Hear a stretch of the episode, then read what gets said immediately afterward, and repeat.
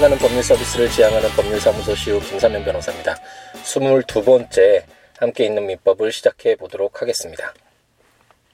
어제에 이어서 이제 오늘 연속으로 어, 이렇게 방송을 어, 하게 되었는데요. 처음인 것 같네요. 그동안은 주로 주말을 이용해서 사무실에 나와서 이제 일 처리 어, 마무리 짓고 이제 남는 시간에 이제 녹음을 하곤 했는데 어, 어제 이제 방송을 하고 방송을 할 때 오늘 판결 선고가 좀 많이 떨린다 잘 됐으면 좋겠다 그런 희망을 갖고 하는 방송이다라고 말씀드려서인지 오늘 아, 그래도 승소해서 이겨서 어, 매우 기분이 좋은 상태라는 아, 점 때문이기도 하고 아, 또 한 가지는 음, 그동안은 그렇게 크게 신경을 안 썼었는데 팟빵인가요? 거기 무슨 이렇게 이걸 방송을 올리면 이렇게 순위가 매겨져서 어떤 방송들이 많이 듣 갖고 있는지 뭐 이렇게 확인을 어, 할수 있는 그런 사이트가 있는 것 같은데 거기에서 이제 순위를 보니까 어 오늘 갑자기 많이 이제 순위가 올랐더라고요. 그래서 은근히 어 기분이 좋아지는 그런 것이 있는 것 같습니다. 음 어쨌든 뭐 처음 시작할 때나 앞으로 쭉 갖고 있는 마음은 어 제가 가지고 있는 음 그동안 변호사가 어 되는 과정에서 어 받았던 혜택들 그리고 그런 것들 이제 많은 분들과 함께 나누고 싶고 제가 알고 있는 지식이나 경험들을 어, 조금만 어, 의미 남아 어쨌든 전해드리고자 하는 그런 취지에서 시작했고 앞으로도 그럴 것이지만 어, 그래도 사람 마음이라는 게 이렇게 결과로 드러나고 많은 분들이 좋아해 주신다라는 것을 이제 이렇게 숫자로 확인이 되니까 기분이 좋아진 거 좋아졌습니다. 어, 뭐 이런 어, 이유들 때문에 아, 어쨌든 이제는 시간 날 때마다 방송을 하자 해서 빨리 민법을 끝내보자. 처음엔 뭐 이렇게 사실 기약 없이 제가 천리마 얘기를 어, 하면서 이제 방송을 시작했는데 어, 우리가 이제 뭐 어떤 사법고시나 어떤 뭐 시험을 준비하는 어, 분들을 대상으로 하는 것이 아니라 그냥 일반 어, 시민들을 대상으로 이제 법률과 친해지는 어, 그런 취지에서 이제 천천히 걸어가자. 그러니까 어때 딱 정해진 일자가 정해진 게 아니라 천리마가 될 필요 없이 뭐 백리마든 십리마든 천천히 목적한 바 그 방향대로 정진하면서 다만 쉬지 않고 이렇게 정진해 보자라는 취지에서 시작을 했기 때문에 사실 그렇게 뭐 일주일에 한 번, 뭐 일주일에 두 번 뭐 이렇게 정해놓고 하진 않았었는데 어, 이제는 어, 이렇게 많은 분들에게 그래도 의미가 있는 방송이라는 점을 확인했으니까 약간 이상하긴 하지만 이제 자주 시간이 날 때마다 방송을 이렇게 녹음을 해서 올리도록 하겠습니다.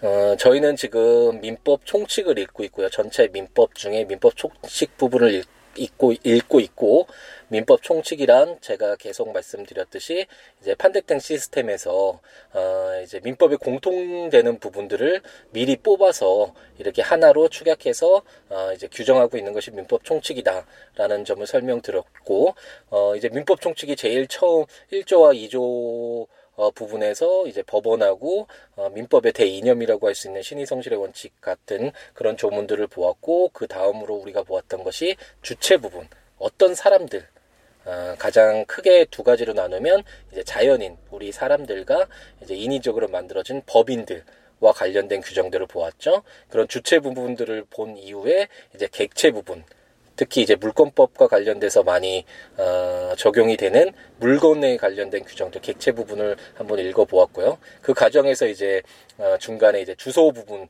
이런 공통적으로 어, 문제가 되는 부분이겠죠. 이 민법뿐만 아니라 사실 다른 법률에서도 가장 기본이 되는 내용이라고 할 수 있는데 그런 주소 부분과 관련돼서 만약 주소지에 그 사람이 부재가 되거나 아니면 실종된 경우에 그렇게 어떻게 처리할 것인가 그런 부분들도 한번 읽어보았었고요. 어, 객체 부분까지 이제 읽은 다음에 저희가 이제 가장 중요한 어, 부분이라고 할 수 있는 법률 행위 부분을 어, 이제 읽기 시작했죠. 법률 행위란 어, 이제 법률 효과를 발생시키는 여러 가지 법률 요건들이 있는데 그 중에 하나로서 특히 당사자의 의사, 의사 표시가 반드시 필요한 법률 요건으로서의 법, 법률 요건 중에 어, 하나인 어, 것이 바로 법률 행위고 어, 민법이라는 게 어떤 사적 자치를 중요시하는 바탕에서 제정된 것이잖아요. 그렇기 때문에 당사자의 의사표시를 필수적 요소로 하는 법률 요건인 법률행위는 매우 중요한 어, 것이다. 부분이다. 어, 민법 총칙뿐만 아니라 어, 민법을 통틀어서 아, 아니면 뭐 다른 법률을 다 통틀어서도 이 법률 행위는 참 중요한 부분이다라는 점을 설명을 드렸었고요. 이제 법률 행위에 들어와서 이제 법률 행위가 뭐, 어, 법률의 어떤 체계상 법률 행위는 이런 것입니다라고 친절하게 규정되어 있는 것이 아니라 법률 행위가 이제 무효로 되는 부분이 어떤 것이냐. 어, 라는 부분을 제일 처음에 보았고 그 다음에 이제 의사표시와 관련된 규정을 보았죠. 법률행위란 의사표시를 필수적 요소로 하는 것인데 그럼 의사표시에 어떤 하자가 있을 때 그랬을 때 어떻게 어, 효력을 부여하고 어떻게 처리할 것인가와 관련된 규정들을 한번 읽어보았었습니다. 그리고 나서 이제 저희가 들어온 부분이 바로 대리인데 이 대리도 바로 법률행위 파트의 그 안에 속해 있는 것이라는 것. 왜냐하면 본인이 법률 행위를 하는 경우가 뭐 더 많겠지만 대다수겠지만 어 제3자를 통해서 대리인을 선임해서 그 법률 행위를 대신하게 하는 경우가 있을 수 있기 때문에 이 대리 규정도 어 법률행위 장에 어, 속해 있는 부분이다라는 점도 설명을 드렸었고요.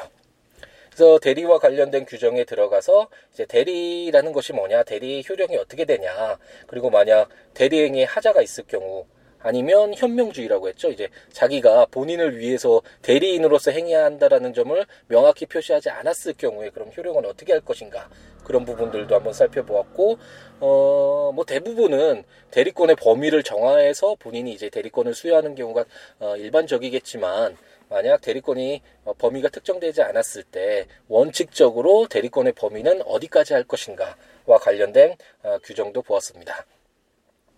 그리고 지지난주였나요? 이제 대리권이 확장된 경우라고 할 수 있는데 이제 대리인이 이제 복대리인을 선임해서 이렇게 일을 처리할 경우에 어, 임의 대리인과 법정 대리인을 나누어서 그들이 법, 그 복대리인을 선임할 수 있는 요건이 어떻게 되는지 그리고 그 책임은 어떻게 되는지 그와 관련된 규정도 보았었고 그럼 복대리인이란 어떤 권한이 있는 자인가 그거와 관련된 그것과 관련된 규정들도 한번 보았고 특수한 경우로서 이제 자기 계약이나 쌍방 대리가 인정될 것인가와 관련된 규정도 보았습니다.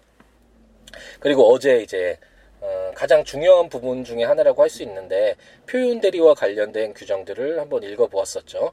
표현 대리라는 것은 어, 실제로는 대리권이 없는 상태에서 대리인이 대리행위를 했는데 다만 거래 안전이나 어떤 상대방의 입장에서 보았을 때 어, 대리행위가 대리 권한이 있었다라고 보아줄 만한 그런 특별한 사정이 있는 경우 그런 경우에 어떤 대리행위에 어떤 효력을 부여하는 어, 그런 취지에서 만들어진 어, 규정이라고 할 수 있는데 크게 보면 세 가지가 있다라고 어, 말씀드렸죠 규정을 읽으면서. 첫 번째는 이제 내가 대리권 뭐 줬었어라고 대리권 수여 의사 표시를 표시를 어, 한 경우 그걸 들었던 그 제3자의 어떤 신뢰는 보호할 필요가 있기 때문에 그런 경우에 표현 대리가 인정되는 경우. 또 한 가지는 원래 대리권이 있는 자인데 그 대리인이 자신이 받은 대리권의 법인을 초과해서 그냥 그 선을 넘어서 잘못된 어떤 대리 행위를 했을 때 상대방으로서는 그게 원래 있는 대리권에 포함된 것이라고 생각할 수 있는 경우가 있잖아요. 그럴 경우에 보호, 보호해야 될 필요가 있, 을때 어, 적용되는 권한을 넘은 표현 대리라는 규정도 한번 읽어보았었고 마지막으로 이제 대리권이 소멸한 경우에 어, 뭐 그것 대리권이 이제 없어졌다, 소멸했다라는 점을 아, 모두 다 알 수가 없는 경우가 일반적이기 때문에 그럴 경우에 이제 제3자를 보호할 아, 그런 취지에서 만들어진 이제 대리권 소멸 후의 표현 대리 이렇게 세 가지 크게 한번 어, 이런 규정들을 한번 읽어보았고 이제 대리권 소멸 후의 표현 대리를 하기 전에 이제 그렇다면 이제 대리권이 소멸되는 경우 임의 대리가 종료되는 경우가 언제인가 라는 규정들도 한번 살펴보았었던 것 같습니다. 음, 전체적인 틀은 한번 말씀드렸는데 한번 지난번 어, 어, 읽었던 규정들 한번 빠르게 한번 읽어보면 제 125조는 대리권 수요 표시에 의한 표현 대리라는 제목으로 제3자에 대하여 타인에게 대리권을 수여함을 표시한 자는 그 대리권의 범위 내에서 행한 그 타인과 그 제3자 간의 법률행위에 대하여 책임이 있다. 그러나 제3자가 대리권 없음을 알았거나 알 수 있었을 때는 그러하지 아니하다. 라는 내용이었고요. 제가 설명드린 된, 설명드린 그 내용들을 한번 생각해 보시면서 지금 이 조문들을 따라서 한번 읽어보시면 이해가 되실 것 같습니다. 제 126조는 권한을 넘은 표현 대리라는 제목으로 매우 중요한 규정이라고 했는데요. 제가 설명드렸는데 대리인이 그 권한 외의 법률 행위를 한 경우에 제 3자가 그 권한이 있다고 믿을 만한 정당한 이유가 있는 때에는 본인은 그 행위에 대하여 책임이 있다라고 해서 권한을 넘은 표현 대리 두 번째 표현 대리로서의 어, 권한을 넘은 표현 대리가 제 126조에 규정되어 있고요. 이제 대리권이 소멸되는 그런 경우들을 127조와 128조가 규정하고 있는데 어, 본인이 사망하거나 대리인이 사망하거나 대리인이 성년후견이 개시되거나 파산된 경우 그런 경우에 어, 원칙적으로 대리권이 소멸된다라는 규정이 있고 음, 제 128조는 임의대리의 종료라고 해서 법률행위에 의하여 수여된 대리권은 이게 임의대리죠. 전조의 경우 외에 아까 말씀드린 뭐 사망이나 성년후견의 개시나 파산 이런 경우 외에 그 원인된 법률관계 종료에 의하여 소멸한다. 법률관계 종료 전에 본인이 수권 행위를 처리한 경우에도 같다라고 돼서 임의 대리가 종료되는 경우 어, 가 어, 규정되어 있고 어, 이 규정이 어떤 것을 의미하는지는 예를 들어서 어, 제 제가 설명을 드렸던 것 같습니다. 이제 마지막으로 표현 대리의 마지막 형태라고 할 수 있는 대리권 소멸 후의 표현 대리가 제 129조에 규정되어 있는데 대리권의 소멸은 선의의 제3자에게 대항하지 못한다. 그러나 제3자가 과실로 인하여 그 사실을 알지 못한 때에는 그러하지 아니하다 라고 해서 대리권 소멸 후의 표현 대리 마지막 세 번째 형태로서의 표현 대리를 어, 저희가 어, 지난번 시간에 어제 읽어보았습니다. 그럼 이제 오늘은 무권 대리와 관련된 규정들을 한번 읽어보면서 대리 파트를 이제 마무리 질 텐데 어, 제 생각에는 사실 무권 대리가 먼저 나오고 무권 대리를 했을 때 어떤 효력을 부여할 것인가 상대방은 어떻게 보호할 것인가 이런 규정들이 나오고 나서 이제 무권 대리이지만 상대방을 보호하기 위해서 어떤 대리행위의 효력을 인정하는 어, 이제 표현 대리와 관련된 제도들 어, 이런 규정들이 나오는 것이 더 맞지 않나라는 생각은 드는데 어쨌든 입법 형태가 이렇게 되어 있고요. 제가 법인에서 이제 법무법인에서 변호사 활동을 할때 어, 이제 자문과 더불어서 이제 입법과 관련된 어, 내용들도 좀 일일 처리를 했던 적이 있는데 어, 입법이 정말 많이 어렵고 어, 힘든 것 같습니다. 이게 법률이 제정되어 있는 상태에서 이걸 해석하거나 이렇게 적용하는 어, 것에 비해서 이제 새로운 것을 창조한다라는 건 정말 어렵기 때문에 어쩔 수 없이 기존의 것들을 많이 참조하게 되고 모방을 하게 되는 것 같습니다. 저 우리나라의 민법 자체가 사실 뭐 일본 민법을 많이 뭐 거의 대부분 어, 따라서 제정되었다고 하고 일본 민법도 사실 독일의 어떤 민법을 개수한 것이기 때문에 어, 그렇게 따라서 제정됐 많이 모방하고 어, 이렇게 따라서 제정될 수밖에 없었던 상황이었을 거라고 생각이 들고요. 아마도 어, 뭐 이건 제가 확인해 본 건 아니지만 일본 민법이나 독일 민법도 이런 식으로 표현 대리가 먼저 나오고 무권 대리가 나오지 않았을까. 그렇기 때문에 우리나라 민법도 이러지 않을까라는 생각을 한번 가볍게 해봅니다. 말씀드린 바와 같이 이제 오늘은 무권 대리를 어, 관련된 규정들을 볼 텐데 어, 제 130조는 무권 대리라는 제목으로 대리권 없는 자가 타인의 대리인으로 한 계약은 본인이 이를 추인하지 아니하면 본인에 대하여 효력이 없다라고 규정하고 있습니다. 뭐 이것은 당연한 얘기겠죠. 어, 울돌이가 뭐 병돌이한테 가서 어, 갑돌이를 나 대리해서 하는 건데 갑돌이가 1억 원만 어, 이제 차용해 달라고 해서 돈을 빌려 달라고 하니까 돈 좀 빌려 달라 뭐 이렇게 해서 어, 했을 경우 병돌이가 그걸 믿고 뭐 돈을 빌려줬을 경우 표현 대리가 아니라면 이것은 당연히 무권 대리겠죠.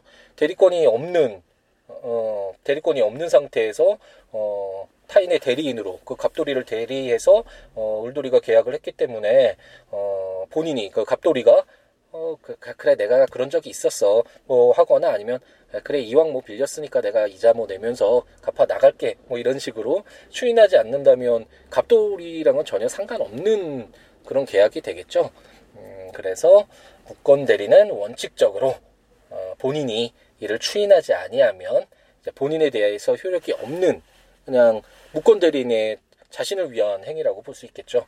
그런 행위에 불과하게 된다라는 것이 제 130조에 규정되어 있고요. 그렇다면 이제 알겠다. 무권 대리는 이제 효력이 없는 것, 본인에 대해서 효력이 없는 것이라는 거 알겠다. 그러면 병돌이로서는 사실 책임을 물을 수 있는 것이 을돌이한테만 책임을 물을 수 있겠죠.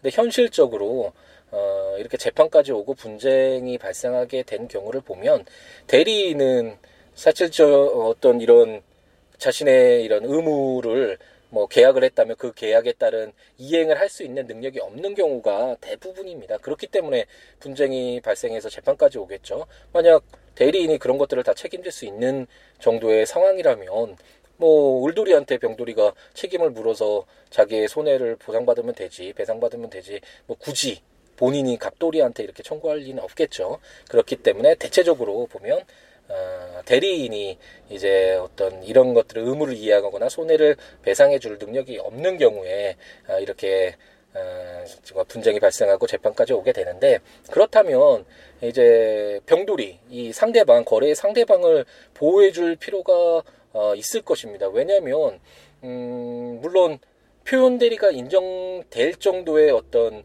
어, 그런 신뢰가 있는 경우는 아니지만 어쨌든 병돌이로서는 대리인이 어, 본인을 위해서 하는 행위인 줄 알고 이렇게 거래를 했던 것, 것인데 그 거래가 무조건 효력이 없다라고 하면 그 병돌이로서는 좀 예측하지 못한 또 손해가 어, 손해를 입을 수도 있고 또 거래 안전도 많이 해야 할 수도 있겠죠. 그와 함께 어, 비록 무권 대리인가 했던 행, 어, 뭐 계약이지만 이를 유효하게 해야 될 필요가 있는 경우도 분명히 있을 것이고요. 본인도 뭐 아, 무권 대리 행위였지만 어, 그래 그 계약 유지하는 것이 나한테도 뭐 유리하겠다 이런 경우도 분명히 있을 수 있겠죠. 어, 이런 경우들을 예정해서 이제 상대방에게 음, 이제 최고권이나 뭐 최고 철회권 이와 같은 어, 어, 내용의 어떤 권리를 준 것이죠. 어떻게 계약을 유지할 수 있는 방법이 없을까? 그와 관련된 내용들이 여기에 담겨져 있고 어, 이제 본인이 또 추인하는 경우도 있을 수 있기 때문에 이와 관련된 규정들이 제 131조부터 제 134조와 4조에 규정되어 있습니다. 이 내용들을 한번 보면 한번 이제 꾸준히 함께 있는 민법을 들으셨던 분은 어, 좀 짐작을 하실 것 같은데 이런 내용들이 어, 제한 능력 자 부분과 관련돼서 주체 부분과 관련된 어, 내용 이제 팟캐스트 10 어, 10조였죠. 8조부터였나요? 8조부터 14조였나요?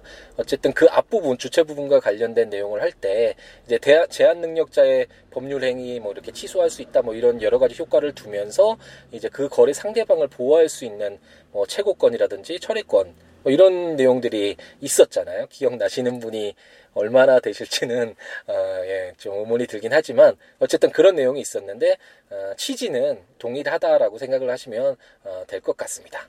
거래 상대방 비록 효력이 없는 행위로 봐야 되겠지만 그렇다고 하더라도 어, 이를 믿고 계약한 거래 상대방을 보호할 수 있는 그런 여지를 좀 남겨두는 규정들이다라고 생각하시고 어, 보시면 될 것 같은데요.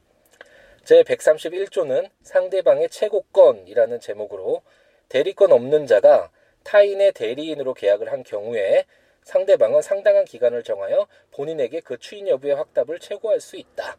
본인이 그 기간 내에 확답을 바라지 아니한 때에는 추인을 거절한 것으로 본다. 라고 규정하고 있습니다.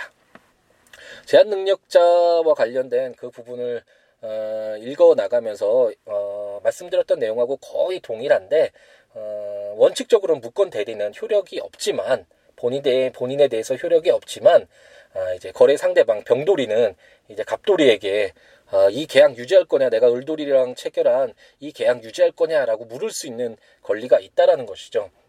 그리고 만약 그 기간 내에 이제 어, 그래 그 뭐 을돌이와 계약한 거 그냥 음, 무권 대리이기는 했지만 계약 유지하는 것이 뭐 나한테도 그렇게 나쁜 결과는 아니니까 그냥 유지하도록 하자 뭐 이런 식으로 추인을 하지 않는다면 어, 이제 이건 무권 대리니까 효력이 없다. 나한테 효력 없는 얘기다. 나랑 상관없는 거다.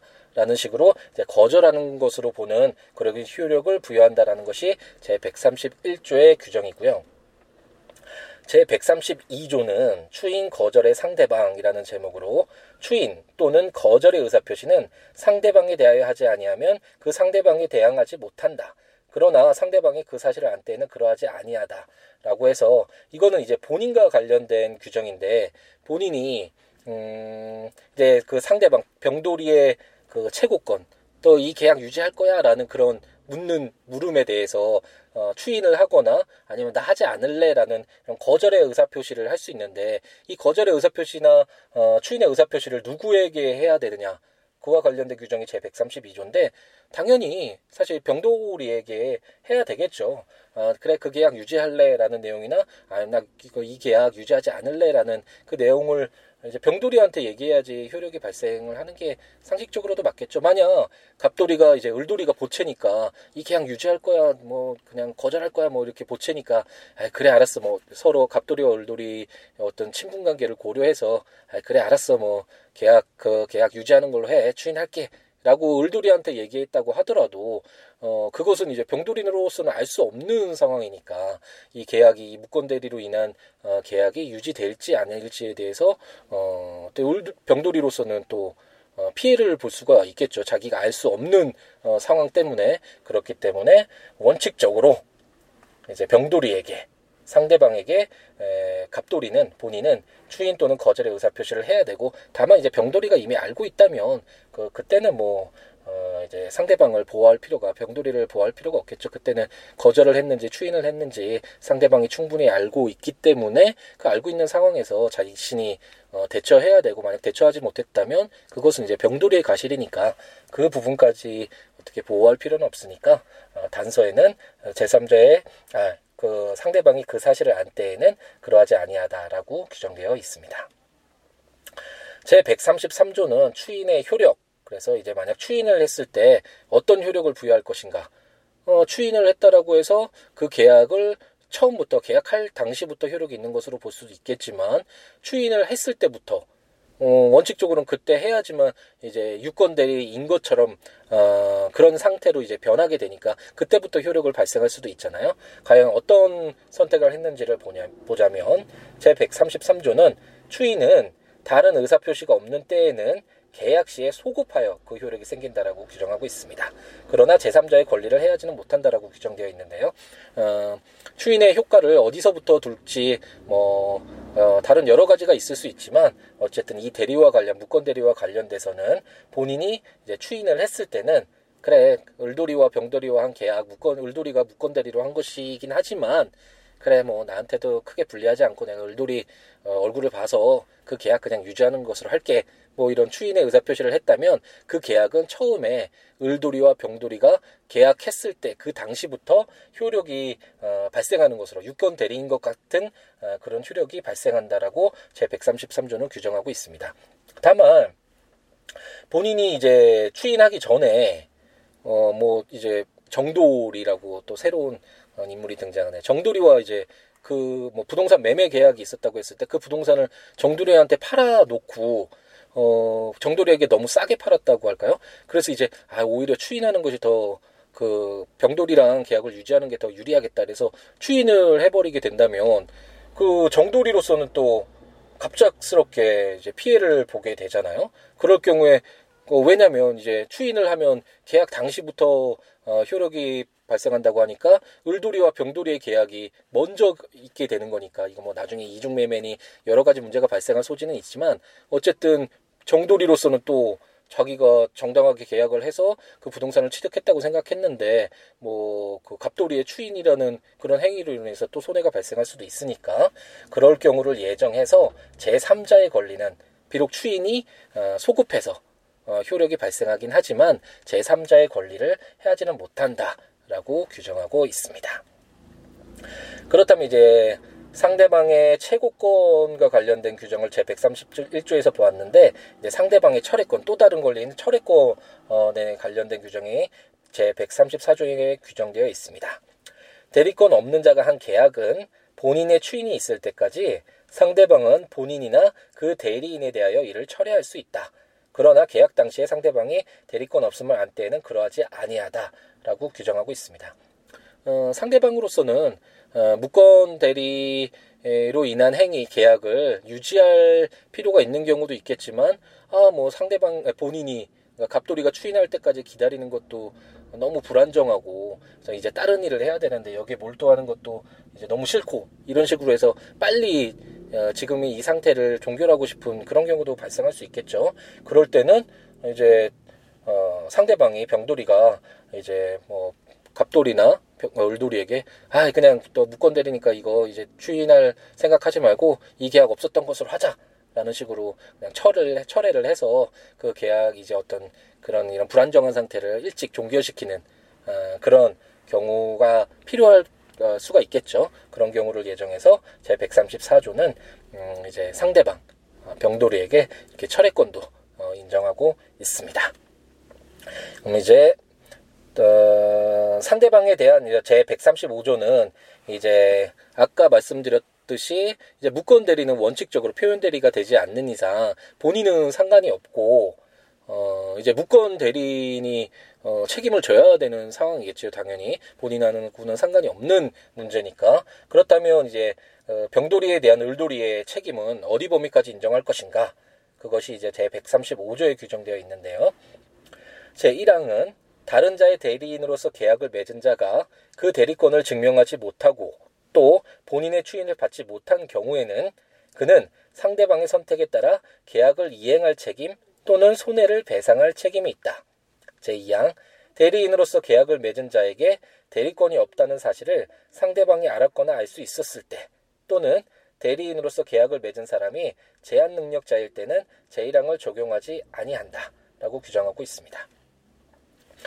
음, 아, 그 처음 부분과 관련돼서 이제 무권 대리인의 경우에 그 대리권을 증명하거나 이제 본인의 추인을 받지 못한 경우에는 이제 무권 대리인이 책임을 져야 되는 것이 뭐 상식적으로 이제 당연하겠죠. 그때 책임을 지는 범위가 뭐냐면 어, 이제 을돌이와 병돌이가 맺은 계약에 따른 그 이행할 계약의 어, 이행 책임이 있는 것이 원칙이고 다만 계약을 이행할 수 없는 경우가 어, 있을 수 있겠죠. 울돌이가 무권 대리라는 행위를 했으니까 이행을 할 수 없는 경우가 오히려 더 많을 것 같은데 그럴 경우에는 그 이행하지 못함으로 인한 손해를 배상할 책임이 있다라고 어, 제 135조 제 1항이 규정하고 있고 다만 이제 만약 병돌이가 이제 무권 대리라는 사실을 알, 알았거나 알 수 있었던 그런 상황이라면 병돌이를 특별히 보호해줘야 될 필요가 없게 되겠죠. 그런 경우에는 이제 무권 대리인의 책임 이렇게 엄격한 책임이라고 할 수 있는데 그런 책임을 어, 지울 필요가 어, 없기 때문에 병돌이를 특별히 상대방을 어, 보호해줄 필요가 없기 때문에 그럴 경우에는 어, 이런 무권 대리인의 책임을 인정하지 않는다라고 규정하고 있고 음, 또 이게 좀 특이한 점인데 대리인으로서 계약을 맺은 사람이 제한 능력자일 때 어, 이때도 제일항을 적용하지 아니한다. 이 책임을 무권 대리인의 책임을 묻지 않는다라고 했는데 음, 이 규정은 어, 제한 능력자를 보호하는 취지이기도 하고 거래 상대방으로서는 제이그 대리인이 제한 능력자인지 아닌지에 대해서는 충분히 어, 살펴보고 어, 확인을 해보고 자신의 책임하에서 이런 계약을 어, 맺을 필요가 있게 되겠죠. 그런데 그러한 어, 책임을 다하지 못한 부분 그리고 제한 능증자를 보호해야 된다는 어떤 민법의 취지 그런 것들을 고려해서 어, 이처럼 대리인 상대방 거래 상대방 병돌이를 보호할 필요가 없는 경우 무권대리라는 사실을 알았던 경우나 또는 어, 이제 그 을돌이가 제한 능력자일 경우에는 어, 이제 무권 대리인의 책임을 어, 이제 묻지 못한다라고 민법 제 135조가 규정하고 있습니다. 음, 이제 마지막으로 대리의 마지막 어, 규정이네요. 제 30, 136조가 단독행위와 무권대리라는 제목으로 어, 규정되어 있는데 단독행위에는 그 행위 당시에 상대방이 대리인이라 칭하는 자의 대리권 없는 행위에 동의하거나 그 대리권을 다투지 아니하는 때에 하나요. 전 6조의 규정을 준용한다. 대리권 없는 자에 대하여 그 동의를 얻어 단독 행위를 한 때에도 같다라고 규정하고 있습니다. 어, 이 규정은 제가 공부할 때도 참 잘 이해가 되지가 않더라고요. 그, 그리고 실무에서도 사실 이와 관련된 이 규정과 관련된 내용은 제가 재판에서 어, 거의 제가 다뤄본 적이 없어서 실질적으로 이게 어떻게 구체적으로 적용되는지는 좀 애매하긴 한데 음 그냥 저희가 그냥 좀 이해하는 측면에서 넘어가자면 어 뭐 채무 면제나 뭐 계약의 해제와 같은 이런 행위들이 있습니다. 그러니까 상대방의 어떤 또 다른 법률 행위 를 필요로 하지 않고 본인의 어떤 의사 표시만으로 어 법률 효과가 발생하는 그런 행위를 이제 단독 행위라고 할 수 있는데 갑돌이가 어, 아, 을돌이가 이제 갑돌이를 대리해서 병돌이에게 어, 야, 병돌아, 그 갑돌이가, 어, 너한테 가지고 있는 그 채권, 그 그냥, 그냥 갚지 않아도 된다라고 얘기하더라고. 그냥 채무 면제할게. 뭐 이런 식으로, 어, 채무 면제를 할 수 있겠죠. 그랬을 경우에, 음, 이제, 만약 그 병돌이가, 이 대리 을돌이가 어 뭐 대리 당연히 대리인이다 대리권이 있다라고 어 믿어서 신뢰할 만한 경우인 경우에는 어 이제 뭐 철회권이나 뭐그 최고권이나 이런 권리를 지금까지 읽어봤던 그런 상대방을 어떤 보호해 줄 수 있는 이런 규정들을 적용할 필요가 아 있겠죠. 어, 이런 경우를 말하고 여기에서 상대방이 음, 대리인이라 칭하는 자의 대리권 없는 행위에 동의하거나 그 대리권을 다투지 아니한 때라는 부분이 아마도 네, 이렇게 병돌이를 좀 어, 보호해 줄 필요가 있는 경우 어, 대리인이 무권 대리인이 아니라고 어, 믿었던 경우 그런 경우를 의미하는 듯합니다. 음, 그와 함께 뭐 어, 그 상대방이 그 대리 그 채무의 면제 같은 그런 법률 행위를 받을 수도 있지만 그 병돌이가 울돌이한테 이렇게 또 뭐 법률 행위를 할 수 있겠죠. 의사 표시를 할 수 있겠죠. 뭐 계약을 해지한다 그러면 뭐 나 갑돌이와 그 부동산 어, 매매 계약 그거 너 대리인이지 어, 나 해지할게. 그뭐 뭐 전해줘 뭐 이런 식으로 어, 상대방한테 그 어, 어떤 법률 행위를 오히려 하는 경우도 있겠죠. 단독 행위를 하는 경우도 있을 텐데 그럴 경우에도 어, 무권 대리인이 아니다. 라고 어, 믿을 만한 그런 사정이 있는 경우에 이제 뭐 아까 조금 전에 읽었던 그런 뭐 철회권, 뭐 최고권 이런 부분들과 관련된 규정들을 적용할 필요가 있다라고 이렇게 가볍게 이해하시고 어, 넘어가면 될 것 같습니다. 네, 그러면 이제 드디어 대리 부분을 이제 다 읽어 보았는데요. 대리 부분은 처음 공부할 때 민법 총칙을 공부할 때 음, 가장 어려웠던 부분이고 어, 아무래도 본인과 어떤 상대방의 직접적인 행위가 아니라 어, 또 다른 제3자가 개입돼서 3자 간의 어, 거래 관계가 유지되잖아요. 그렇기 때문에 이제 본인과 대리인의 관계는 어떻게 될 건지, 대리인과 어, 그 거래 상대방과의 관계는 어떻게 할 건지, 그 거래 상대방은 본인과 그, 그 관계의 효력들은 어떻게 또 처리를 할 것인지 이렇게 여러 가지 문제들이 발생할 수 어, 있겠죠. 그렇기 때문에 이해가 좀 잘 안 되는 부분이었고 어려운 부분이었는데 음, 지금 저희가 이제 한번 어, 그 조문들을 읽어나가는 그 정도 수준에서 아 이렇게 본인이 법률 행위를 하는 경우가 아니라 제3자 대리인을 통해서 법률 행위를 하는 경우 이러이러한 문제가 있구나. 대리권의 범위는 어떻고 무권 대리일 경우에는 어떻게 처리되고 어, 만약 거래 상대방을 보호할 만한 그런 상황인 경우에는 표현 대리가 또 적용될 수도 있겠구나. 뭐 복대리인을 선임했을 때는 어떻게 되고 만약 대리권에 어떤 하자가 있었을 때 또 어떻게 될 것인지 만약 무권 대리일 경우에 무권 대리인의 책임은 누가 질 건지 어떻게 질 건지 뭐 이런 내용들이 아 있었구나 라고 생각을 하면서 이렇게 가볍게 이해를 하고 넘어가시면 될 듯 합니다. 어, 네, 이제 또 내일은 한글날, 어, 의미 있는 또, 어, 어 휴일이고 공휴일이니까, 어, 어, 뭐 물론 그 공휴일에도 어, 일을 하시는 분들, 공부를 하시는 분들, 또 뭐 자기 해야 될 것들을 처리해야 될 일이 많으신 분들 뭐 여러분들이 있겠지만 어쨌든 음, 내일 하루 한글날의 어떤 취지도 한번 고려해 보면서 예, 뭐 어, 휴일을 갖고 가, 갖게 되시는 분들은 어, 푹 쉬시도록 하시고 어, 이제 다음 시간에 어, 저희 항상 마지막 멘트를 준비해야겠다라고 생각을 하면서도 예, 그러니까 제가 어, 예전에 한번 얘기를 했던 것 같은데 그냥 그 제가 블로그에 이제 어, 포스팅했던 그런 내용들을 한번 참작하고 법조문을 보면서 이렇게 좀 즉흥적이라고 할까요? 어떻게 제가 준비를 이렇게 충분히 많이 하지는 못했기 때문에 어, 법조문은 그래도 어, 함께 있는 민법을 읽어나가는 건 제가 뭐 그동안 공부해 왔던 거 그리고 재판 과정에서 다루어왔던 거 그런 부분과 관련돼서 말을 하는 게 그래도 좀 수월한데 이렇게 처음 도입부나 마지막 멘트는 항상 어려운 것 같습니다. 그래서 준비를 해야겠다고 생각을 하면서도 이제 즉흥적으로 이렇게 녹음을 하다 보니까 아, 이렇게 준비가 못한 상황에서는 항상 날씨 얘기, 뭐 휴일이면 잘 쉬시라는 얘기, 뭐 행복하게 세우시라는 뭐 이런 얘기밖에 못하는 것 같은데 음, 아, 다시 한번 어, 다짐을 하는데 이제 마지막 멘트도 준비를 해서 멋지게 끝낼 수 있도록 앞으로 점점 나아지는 모습을 보이도록 하겠습니다. 지난번에는 이제 저와 관련된 연락처도 어, 안 알려드리고 급하게 에, 끝냈던 것 같은데 어쨌든 저와 연락을 취하고 싶으신 분은 어, siwo.net, siwoo.law.net 블로그나 02-6959-9970 전화 주시거나 siwo siwo.law 골뱅이 gmail.com으로 어, 연락 주시기 바랍니다. 오늘 하루도 어, 행복하게 채우시기 바랍니다. 감사합니다.